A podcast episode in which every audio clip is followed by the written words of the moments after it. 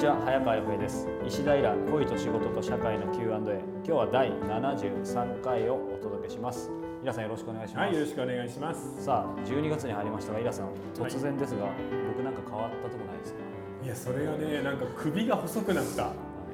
実はですね、えちょっと人生初めて断食に行ってきまして、へ3日断食なんですけど、うん。えー、と9食水だけでうん。ということでですね、それってあれですか？なんか悟りとか得られます？はいえー、と結論言うと悟りは得てないんですけど、うあのパワーが単純になくなるので普段要は考えて考えて思考しまくってる人にはもうもうぼーっとしてみたいな感じ。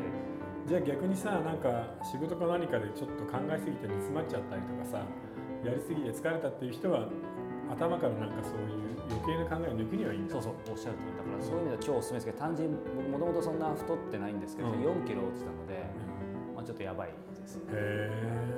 そういうとこびっくりだね。ただその今の考えるというところなんですけどイラさん思考とそのなんだろうなぼーっとというか、うんまあ、いわゆる右脳と左脳のなんかバランスが非常に良い感じああ、僕ね、あの考え終わるとすぐに切っちゃうんだよね、会話。まあ、あとはもうぼーっとしちゃっていい。そんなにいつも頑張ってなくていいっていう風なので。あれ書いてる時ってどちらかといえばどっち側なんですか？書いてる時は半々ですね要は感情だったりそのストーリーの自然な流れみたいなものによるのが半分とあとはその構成だったり今ボリュームでどの位置にあるなはい。みたいなこととか締め切りとかねを考えるのと半々でなんか動かしてないとダメみたいな、じゃあ両方やっぱ使ってるんですね、でも面白いよね。ただし書き終わったらすぐにパッと切っちゃう。で普段もあのぼーっとしてる時は本当にぼーっとしちゃいますね。なんかツイッターとかで文字上げてる時はどちらかというとそっちモードっぽいちゃんと考えているねっていう感じかな、なるほどさあ、えー今日はですね、はい。えーこんな質問をいただいています、えー、と49歳の女性からです、えーこんにちは。少年を初めて読んでからのイラさんファンです、はい。えー正直、えー体も、えー反応しますがいつも読み終わった後いろいろと考えさせられます。いい意味で。へ一番好きなのは夜の桃です。えなるほど。そこで質問なのですが、小説の中に登場する男性の思考やセックスはご自分が体験経験したものが元になっているのでしょうか？それとも願望だったりするのでしょうか？とっても気になります。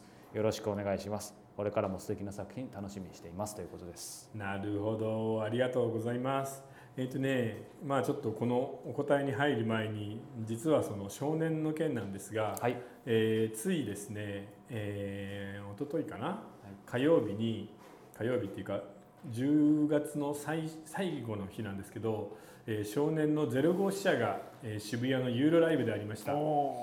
でね見てきたんだけど、はい。期待してください。お。やっぱり三浦大輔監督ははい。やっぱ才能あるね。すごうん。正直海外の映画祭も狙うと言っていたので、い。はうまくいくといいなと思います。あの本当面白いのいイで、ラさんお墨付きですね、はい、来年の春の公開なんですけどこの方はぜひ見てくださいね。楽しみ。うん、あの松坂桃李君のお尻と横顔がいいです。になるほど。お尻仕上げてきたなやっぱ体絞って。そうかじゃあ、うん。男が見ても美しいということですうね、んなかなかでしたね。はい。というわけでこの質問なんですけど、はい。あの正直女性に対する見方とか考え方なんかは、えー自分自身がすごく反映してます。うん。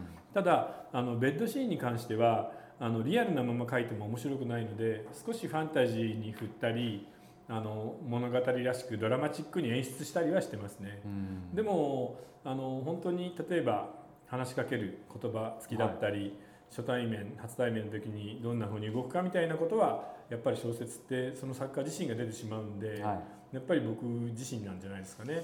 そうか。それはでもなんか僕自身っていうのもなんとなく書いてる時にやっぱあるんですか？完全にきその時は意いや識してない。その時には分からないんですけど、うん。後で読み返してみるとああやっぱり、ね、特にあの他の人の小説と読み比べたりすると、はい。全く違うので、うん。あのーなんていうのかな。で実はねその、えー、ゼロ号支社で映画を見てる時にふと思ったんですよ。はい。こういう小説は今まで読んだことないしなかったな。うん。だからあのすごく自由な、えー作品だったなっていうのに気がついて、はい。結局自由であると何をするかっていうとみんな自分が出るんだよね。うんなので割と素直にあの自分自身の思考性とかが出てるんじゃないですかね。そうか。そうするとこうイラさんがデビュー当初に書いた小説とうん。今書いた小説だとやっぱりその辺ってどうです？イラさんの中で、まあ、本質変わってないかもしれないですけどやっぱ変わってる部分もあるんですいや本質はやっぱり本当に変わらないですね。やっぱりいまだにあの無責任というか自由に好き気ままにやっている。はい。やっぱり編集者の人にこういうの書いてくださいとか今はこういうのが流行ってますみたいなことを一切言われないからね、あそうなんですか、うんもう自由放任でうん。話しがいが結果がいいって感じみたいね、そうか、うんだから言われますね、うん。あの読んだことがないしちょっと誰とも比べる相手がいないタイプだねっていうふうには、うん。どうでしょう？他の小説家さんとこういう話することあるかわかんないですけど、他の作家さんなんかも同じようなイメージ書いてる方そうじゃない方。あの小説いろんなジャンルがありますけれど、はい。一つだけ言えるのは男女関係に関してはその人の素が割と出てますね。異性を書くのって、はい。自分そのフィルターを通して見た異性しか書けないので、はい。なのであのいつも必ず出てくるのはあの峰不二子みたいなはい。ねおっぱいがすごくて常に誘惑的な人みたいなのしか書けない人もいるし本当はあの女性のバリエーションを持ってない人も男性作家多いんだよね。はいはい。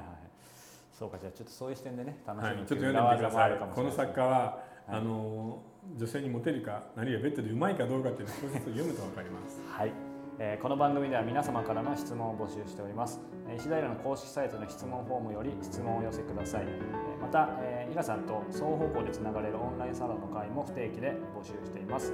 えー詳細はサロンを運営している夜間飛行さんにお問い合わせください。ということで今日は第73回をお届けしました。イラさんありがとうございまはい、した、ありがとうございました。